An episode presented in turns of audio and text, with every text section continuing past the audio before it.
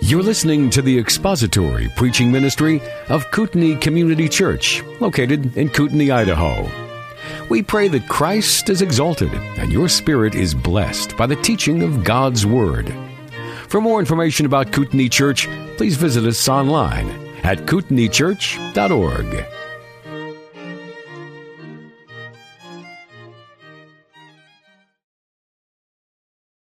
Actually, let's open in prayer and then uh, begin with something else while you kind of kind of put together some questions in your mind. Father, we are grateful for this morning and for this day and for the weather, for the freedom and ability to gather together as your people to worship you and to teach and to learn and to have our minds and hearts exposed to your word. We pray that through our time and through the effort that we put forward here that we would be further conformed to the image of Christ, that you'd sanctify us by your word for your glory's sake, and that you would edify and equip your people today, and may all that is done, the worship and all that we partake of today be honoring pleasing to you as we seek to lift your name high and to glorify you in our actions and our conduct. Having given this day to you, we ask now your blessing upon our time, our presence here, and um, our time in your word. In Jesus' name, amen. Let me begin by giving you a chance to kind of be thinking through some questions if you have any. There was a news story that hit the news this last week that I want to offer a few observations and comments on. And this caught my attention for a number of reasons. And I think that this is going to be a news story that is going to be worth following for the next six months and seeing how this unfolds and what happens. And I think that come fall, this is going to be something that is probably going to receive a lot of attention. You are all familiar with John Piper, I'm assuming. Desiring God Ministries, um, has a, big church back in Minneapolis, Minnesota, I think it is. Great guy. He's one of the good guys. Um, a great man. A um, a passion for the gospel. A wonderful ministry. And I've said before, I think that John Piper is probably the deepest, the most profound Christian thinker on the scene today. I think John Piper writes at a level that only the dead guys ever wrote at. I don't know of anybody else alive today that writes and thinks on the level that John Piper does. A brilliant man. This last week it was announced, and I'm not talking about a sabbatical that he's taken for eight months, it's something different. This last week he announced that he has invited Rick Warren to come and give an address at his Desiring God conference this fall. Now, yeah, I know some of you are, that's what I, I did too. My jaw hit the floor. I had to pick my teeth up and put them back in my mouth when I heard that. I was shocked. And so, and, and I'll leave this to you. Do, do two things. Go online if you have a high speed connection. Go online and just Google Rick Warren, John Piper, and he has two videos, about 15 minutes total between the two of them. Two video clips where he is explaining and giving his reasoning and his justification for inviting Rick Warren to give the keynote address. So I'm going to quickly give it to you, and then I'm going to quickly give you my thoughts and my response. This is John Piper's reasoning. Piper said in one of the videos, he said, I believe that at heart, Rick Warren is not a pragmatist. By pragmatist, we mean somebody who thinks that the end justifies the means. We're able to do, we do what we do because we're getting results out of it. So if you have results, then it must be an, an indication that what you're doing is right.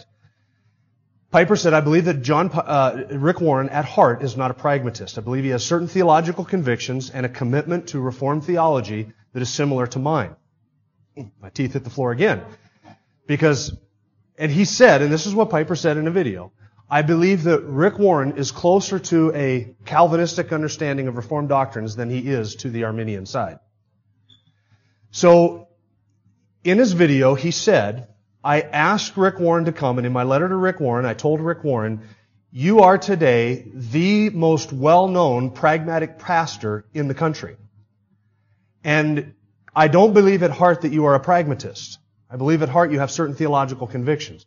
So I want you to come to the conference in, in, the fall that we're hosting and explain how it is that you, Rick Warren, justify your practice considering what I believe that you believe at heart.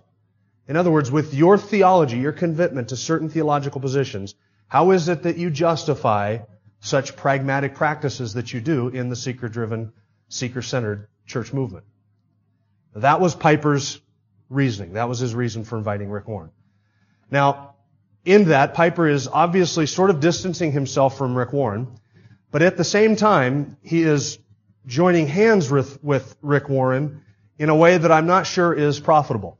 So do this on your own time, for your own consideration. Go watch the two videos that Piper gives, and he explains in about 15 minutes explanation for why he invited Rick Warren to the Desiring God conference. And then go to pyromaniacs.blogspot.com. It's the, it's the blog, one of the only two blogs. The other one I check is Thomas, just to make sure that he's still sane. It's one of the only two blogs that I check online on any kind of regular basis. And it's written, the blog is moderated and written by Phil Johnson, who's the executive director of Grace to You. He's an elder at Grace Community Church, John MacArthur's church. One of the finest blogs, one of the finest web logs that I've ever seen or read. I enjoy it thoroughly. Phil Johnson has a rather lengthy treatment and a rather lengthy discussion of his perspective on what Piper has done. Now, this I think is going to be an interesting thing to watch because already you have John Piper being savagely um, just torn up on on the web. People are saying we need to boycott his publishers, boycott his ministry, boycott everything Piper does, and I don't think that's healthy. I don't think that that's right. I think Piper's a good, solid guy. I I can't quite make the connect the dots that he has that would allow him to invite Rick Warren to his Desiring God conference, but I can understand why he's doing it. Those are my thoughts. Now, what should our response be? I think we should remember John Piper is one of the good guys, so let's not overreact to it. Just see how it plays out. It's an interesting news story. I think one of the more interesting ones to watch over the course of the next six months. Especially if all else you have to watch has to do with healthcare, in which case reading something somewhat edifying might be helpful. Those are my thoughts. Any questions or comments about that? And we'll start taking some questions. Brian. From what John Piper said, the question is, what was John Piper's main reason for inviting Rick Warren to the conference? From what he said on the video, his main reason is because he believes that Rick Warren is closer to his Reformed theology than he is to Arminian theology. And so, knowing that, he is not prepared to push Rick Warren away and to separate from Rick Warren, because he believes that Rick Warren is at heart uh, a four-point Calvinist, is what he would say. And he believes that Rick Warren is at heart Reformed and not Arminian. I don't think, no, John Piper's words were he wants Rick Warren to put all of his cards out on the table. Explain to us how somebody with your presumed theological convictions can practice church and evangelism and church growth the way that you do. Connect the dots, lay your cards out on the table, explain to our people, explain to your Reformed brethren how that connection is possible in your mind. So explain his method of ministry. Explain how it comports with his supposed theological convictions. And John Piper knows that Rick has a four-point Calvinistic view of theology? Yes, because Piper in one of the videos said, Rick Warren said, I'm not quite a five-point Calvinist. I would embrace all of them except limited atonement. And Piper said, give me 30 minutes and I'll convince you on limited atonement. That was his, that was his approach to it. So he said, I'm hoping to get the 30 minutes with Rick Warren. Now, whether Rick Warren accepts limited atonement or not is irrelevant to me in the discussion entirely, but from Piper's perspective, Warren is soundly within the Reformed camp. Um, oh, hold on. Carol had one first, and then Judy, and then Katie. But that doesn't make sense. Why would somebody that believes this teach all these people the wrong thing? That's what, that's what Piper is supposedly, that's what Piper is inviting Rick Warren to explain. Explain to me how you practice this if this is your given theological stance. How do these two comport in your mind? teaching them wrongly. Yeah, I think that that address by Rick Warren at the Desiring God conference is probably going to be one of the most listened to addresses of the year. Because everybody on both sides of the aisle is going to want to be hearing what he has to say and how he says it. I'm certainly going to want to hear it. What was that site? Uh, well, desiringgod.com or .org is Piper's ministry. Desiringgod.org. You can Google John Piper, Rick Warren, and you'll come up with probably two YouTube videos that are posted on YouTube that you can watch. And then the other blog that I recommend that you go uh, is Phil Johnson's blog at Pyromaniacs. P-Y-R-O maniacs.com. If you just Google Pyromaniacs, you'll come up with his blog. And it was posted, I think on Friday was the day it was posted, so you have to scroll down a little bit to get that but you'll see it. It was written by Phil Johnson. Phil put some heat on. What's that? Phil put a little bit of heat on. Uh, good question. Let me answer um, Judy's first, and then Katie's, and then I'll come back to that. J- Judy. Hey, knowing you, Jim, I'm sure you did some research on this. How do you feel about uh, Rick Warren? Uh, how do I feel about Rick Warren? No, this is I, I I'm hesitating because I'm not quite sure yet. Here's my assessment. Here was my assessment of Rick Warren five years ago. I think he was an evangelical, but he was wrong. 15 years ago, I would have said, I like you, Rick Warren. I think he's an evangelical. I think he's right on most things. And I appreciate his purpose-driven church movement. I think it's great. I think he's wrong on just a few little things, but I don't really have anything to object to. Five years ago, I would have said, I think he's an evangelical. I think he's a Christian, but I think he's wrong on a lot of stuff, including the purpose-driven church movement and the whole purpose and all of that. Uh, today, I would say this. When it comes to Rick Warren, I don't know. I think he's been given the benefit of the doubt, but the more people give him the benefit of the doubt, the more reason he gives me to doubt. And he has whiffed it so badly on the gospel and the gospel presentation on so many big venues. Um, on Easter Sunday, they had a, they packed out, tried to pack out Angel Stadium for the Easter service, the, the Saddleback Church Easter service. They wanted to get 45,000 people in that stadium to pack out Angel Stadium. And it was uh, not quite sold out. They had the Jonas Brothers come in and sing a love song that had been sung to a woman on Disney, on the Disney Channel. They sang a love song, which it's one of those evangelical songs where you could say, is he talking about his girlfriend or is he talking about God? It was the I need to know you, I need to love you, I need to feel love, please hold my hand, all of that stuff. That was what they sang. So his, I've seen him on Glenn Beck, I've seen him on Hannity and Colmes, I've seen him on Hannity, I've watched him on Larry King, I have yet to see him be served up a softball, what is the gospel, and see him hit it out of the park accurately. He has whiffed it so many times that I'm starting to wonder if he even knows how to present the gospel accurately. That's my concern. Now whether, and on top of that is the whole, this whole shift in Christian thinking that says the gospel is about feeding the poor, helping the sick, um, clothing the homeless, and all of this stuff. It's becoming a very socialized gospel in those circles. And that, I think, is partly the influence of the emergent church movement. But there is this idea that we are to bring in the kingdom by, I mean, he has this peace plan, Rick Warren's peace plan. You've heard about that. It has to do with feeding people and teaching people and all of those things.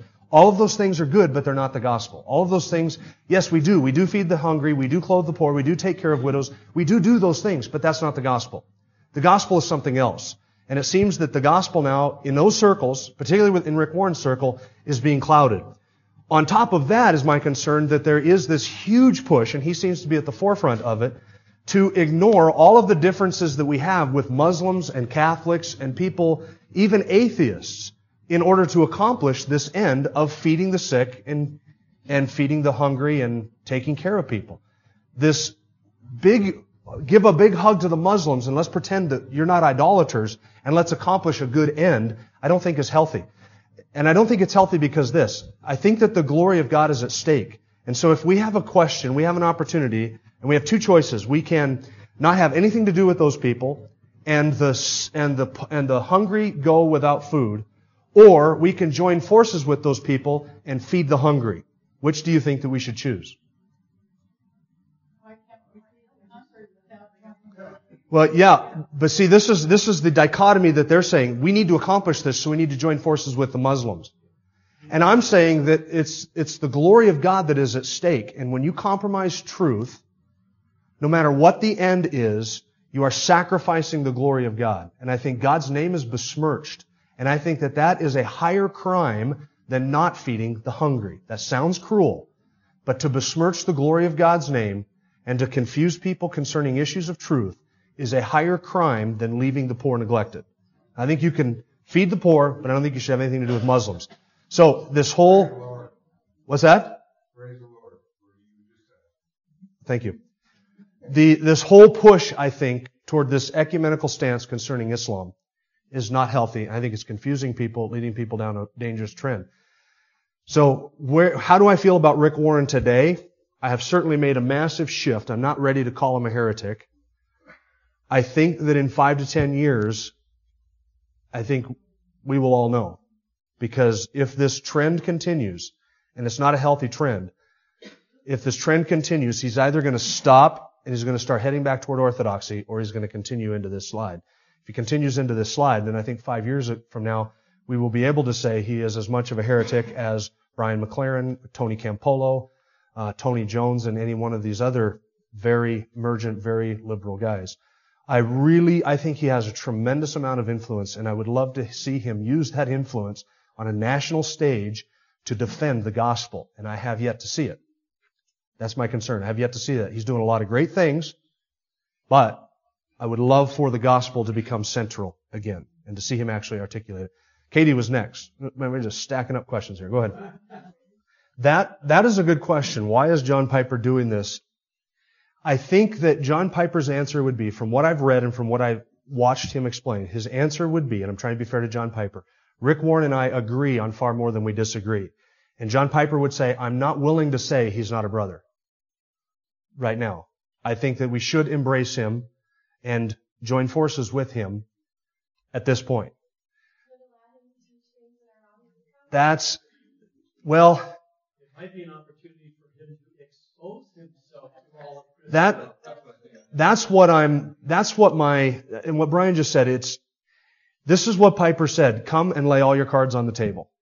And I think that that is a good thing. He's giving him a national forum. Come and explain to us how you do, why you do what you do, given your theological convictions. And I think that that's fair. And, and Piper is not overtly endorsing his position. He's saying, I disagree with your position, but since I call you a brother, come and explain your position. And I think that that's fair. Now, if I were John Piper, would I do that? And I would say, no, I wouldn't. I don't think I could. I'm not, I can't make the, I can't make that connection. I can see where Piper's going. I can be sympathetic to it to a point, but I don't think I could make that jump myself. In fact, I'm certain I wouldn't be able to make that jump myself. Uh, Brian, you had a question first, then we'll go over here. Was it a bit ago? I, I, So I have very, I have very stated and very serious concerns with Rick Warren, but I'm not right now prepared to say he's an apostate or a false teacher or a heretic. I think there are things there that, what's that? I I think it will be. I think good things will come out of this. Um, I would love to be the guy that follows up Rick Warren at the Desiring God conference. I would love to be the guy who speaks right after that. so, um, Lynn. Yeah, I'm not looking forward to seeing the One World Church. You know, I don't think that any one person is going to be instrumental in bringing that to pass, whether it's Joel Osteen or Rick Warren or the emergent church leaders bring to pass a one word, a one world church. Um, we're already, we have been heading that way and we've been close. We've been on the brink of that for, since the late 1950s with the social gospel movement. So, I, I don't know, I don't know what is going to determine whether Piper or, um, whether Rick Warren is successful or a failure at the Desiring God conference. And that's what everybody's going to be waiting to see. Not only what does Rick Warren say, but then how does this entire community of reformed evangelicals, gospel loving evangelicals that sort of gravitate around guys like Piper and John MacArthur and R.C. Sproul, how do, how does that whole community respond to what Warren said? Uh, it will be available probably online for free. Nearly everything that John Piper has ever preached is available at his website for free. The same thing with MacArthur, same thing with Phil Johnson. Almost everything, and Alistair Begg, all those good guys are going that direction. Everything that they've said or written is all available online now for free. So it, it will be on, it will be available online. And I think the Desiring God conference is in, it's either September or October, I think, is when that comes out. Uh, was there somebody over here that had a question? Thomas, did you have one, or it was Steve? Okay. The question is, in donating to the food bank, are we, and that, that is probably being donated to by Catholics, Muslims, Jehovah's Witnesses, rank atheists, liberals, New Agers, all kinds of people like that. Are we not partnering with those people in order to solve the problem? Um, I would say no more so than opposing abortion is partnering with Muslims and Mormons and Catholics who also oppose abortion. Um, there's a difference between linking arms and saying we're going to ignore our differences and present a united front. I think that confuses the issue of truth and distinction between truth and error. That is different than being a co-belligerent with somebody and saying to Islam, which, look, to be honest with you, I don't think Islam is, is concerned about feeding the poor. Who really thinks Muslims are concerned about feeding the poor? They're not. The poorest, most food deprived nations on the planet are Muslim nations. They're not interested in taking care of the poor. The time, I've met Muslim individuals who are much more giving to the poor than I've ever met. Well, yeah, that's true. But as a whole, I mean, you're linking arms with Islam as a whole to say we're going to accomplish this good. I've met atheists who are more concerned with the poor than Christians that I've met. But that doesn't mean that I can say of the atheists, we're, look, we're just going to ignore our differences and let's present a united front. I'll pretend that you and I worship the same God or that you and I believe more, agree on more than we disagree on in order to accomplish that. That's what I'm saying. The danger. Yeah, that's what I'm saying. It is. There, just recently, there was the um, was it the Manhattan Declaration that came out. A bunch of evangelicals signed that. A bunch of evangelicals didn't. And the event. The, and I didn't read the Manhattan Declaration, but I know that uh, guys like John MacArthur and uh, Phil Johnson and Alistair Begg, they did not sign the Manhattan Declaration because they said the gospel was not clearly defined in the document. And guys like Os Guinness and um, Rick Warren and from the Emergent Church, Tony Campolo, those guys signed the Manhattan Declaration, and there were some good, solid evangelicals that I was shocked to hear had signed the document. They signed it because they said, we can agree on these things. But the others, evangelicals, said, but the gospel's not clearly enough defined. We didn't, ex- we didn't explain in the document what it is that we're really all about. And I think that this, this movement with Warren and others is a movement to do away with these theological distinctions and embrace people that we really don't have anything in common with for reasons that I don't think justify that at all. I think that when you link arms and you can, when you cloud the issue of truth, I think it is one of the highest crimes in the universe. To cloud the issue of truth, I think is something so serious, so severe that when we do things that minimizes and blurs those lines so that a lost and dying world cannot tell the difference, I think that we are doing far more harm than good in that. And I think it's an indictment on evangelical Christianity. Um, and I would just say on American Christianity that we are not, because I don't think it's worldwide, on American or Western Christianity, it's an indictment to us that we're not more active in doing these things. I, I believe we should help the sick. We should help widows. We should visit orphans. We should visit those in prison. We should be doing these things. These are all legitimate, good Christian ministries. These are the expressions of what the gospel has done in our lives, but they're not the gospel. Doing these things is not what the gospel is about. And that's what's being, that's what's being clouded. I think that using, um, using a means like the food bank is, I think, entirely legitimate because what we are doing is we are contributing or giving to our community. And we're doing so basically anonymously and we're allowing them to distribute things that we have in surplus and I think that that's fine we are not joining forces with them in the sense of aligning or stepping lockstep with them arm in arm and pretending that they're a Christian organization when they're not. We all know that they're a Christian organization. Nobody assumes the food bank is a Christian organization. Um, we can use the things, the means of this world um, to accomplish an end so long as that distinction between what is Christian and what is not Christian is clearly made in a in a make believe world, and, this, and I admit this is entirely make believe. Just let your imagination run wild. In a make believe world where my sermons were on the radio, and we were to put these on KPND or KSBT, the local radio station, for a half hour on Sunday mornings, would that would us using a non-Christian radio station be an issue of clouding the gospel? No, it's not at all. Right, at front of the Areopagus. And, and that is why, I mean, I would go on Hannity and Colmes, I'd go on Glenn Beck, I would go on any, any program or any venue I could if I could explain the gospel. I don't, I would go and preach for the Pope as long as he didn't tell me what to say. I would go into the Vatican and preach as long as the Pope didn't tell me what to say. So I don't, any venue, any venue to get the gospel out, I don't object to it. Or any venue to do good, I don't object to it. But there is a difference between, there, there is a way of doing it that starts to cloud the issue of truth and who God is and what the gospel is. And I think that we need to be careful in doing those things for the sake of the truth. Now, if the food bank said, with, along with food, we are going to give a free copy of Christopher Hitchens' book, um, God is Not Great, and we're also going to uh, give away all of this Muslim literature to promote the Muslim worldview, then what do you think our response would be? We're done. We're done. Not a, not a grain of rice from anybody at Kootenai Community Church. At least officially from, as a church. Yeah. I think that that's a good word. And there was something that Piper said in the second video. Um, he said, now there are people out there who will immediately separate from me because I haven't separated from Rick Warren. He said that's an issue. It's what's called secondary separation. You separate from somebody who hasn't separated from somebody that you separate with or separate from.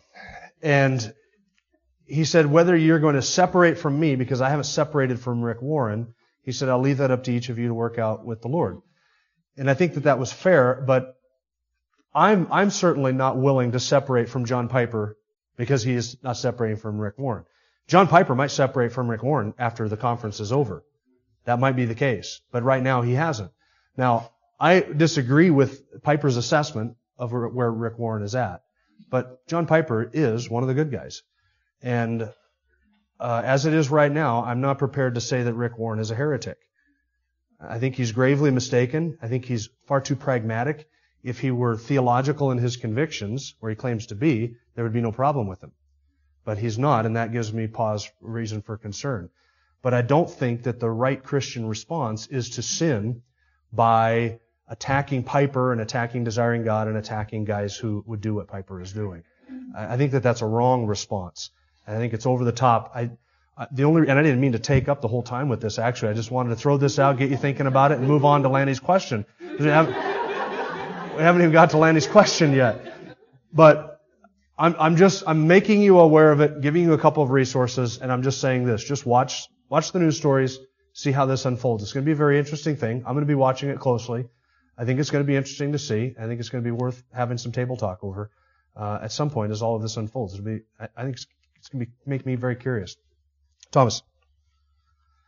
That's that's good, and I hope that I hope that I haven't seemed overly uh, attacking on either Piper or Warren. I think No, I that think you've given a very good example of. of okay, good. My my hope always, every time I see Rick Warren, my hope is that okay, he's gonna he's gonna hit it out of the park this time, and I'm I'm just I'm disappointed, and I always walk away disappointed. I just think, oh, what? I just expect so much more, and I wish he would deliver so much more, and that's my concern with him. And I will say concerning John John Piper, um, when it comes to disagreeing with guys like MacArthur or Piper, R.C. Sproul, I do so with great fear and trepidation because these guys are out of my league entirely. I, I'm not even on the totem pole of spiritual greatness.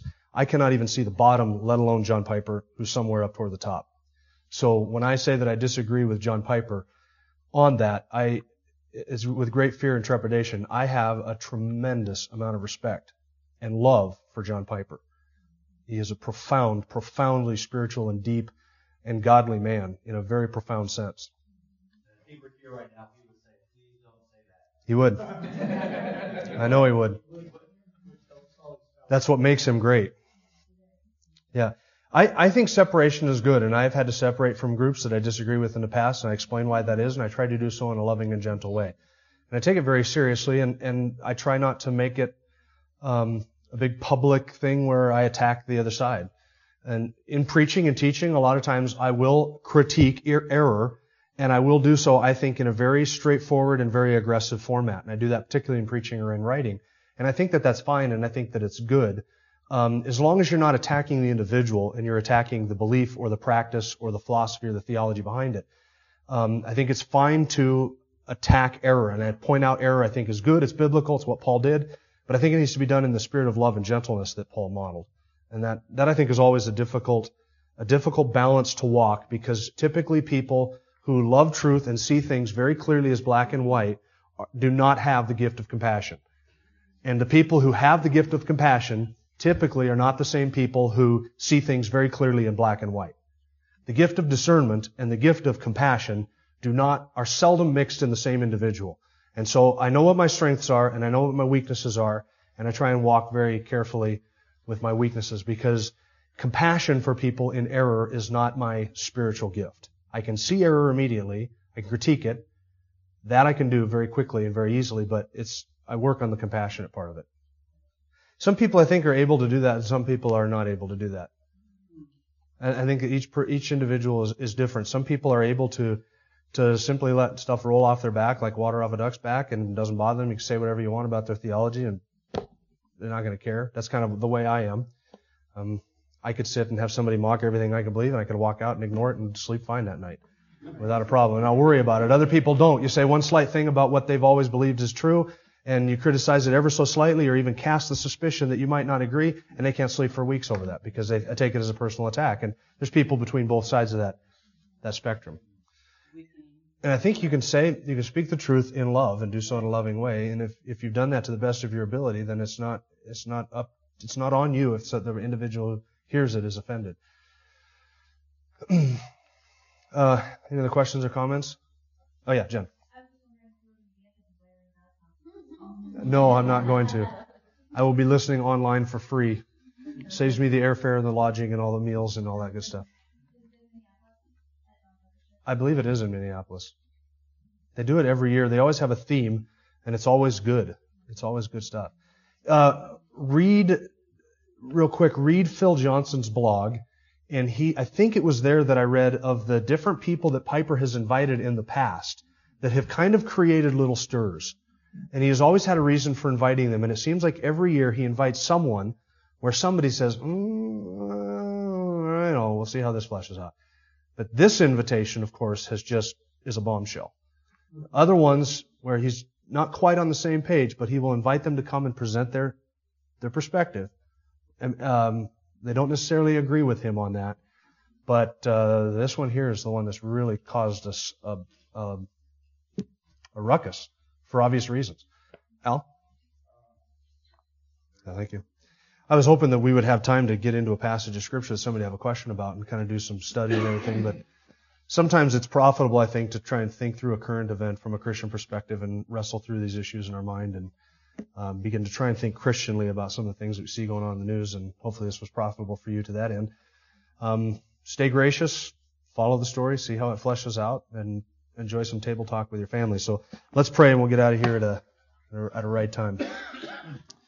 Father, we are thankful for your grace to us in all of these things and that you have given us your word, which is clear on these things. We thank you for the great men like John Piper, John MacArthur, and others who have taken such strong and public stands for the gospel and for what you have accomplished through them and their ministries. We do pray for John Piper, for his ministry, for his sabbatical in these coming months as he takes some time off. We pray for a good rest for him and also, Lord, that you would protect him and, and continue to feed him and encourage him. We pray for uh, your will to be done in all that is happening with the Desiring God conference. It'll be interesting for us to see what happens, and we pray that through all of this, that you would make the truth clearer and error clearer to our hearts and our minds and to all of your people, uh, that we may be able to rightly discern and assess these things.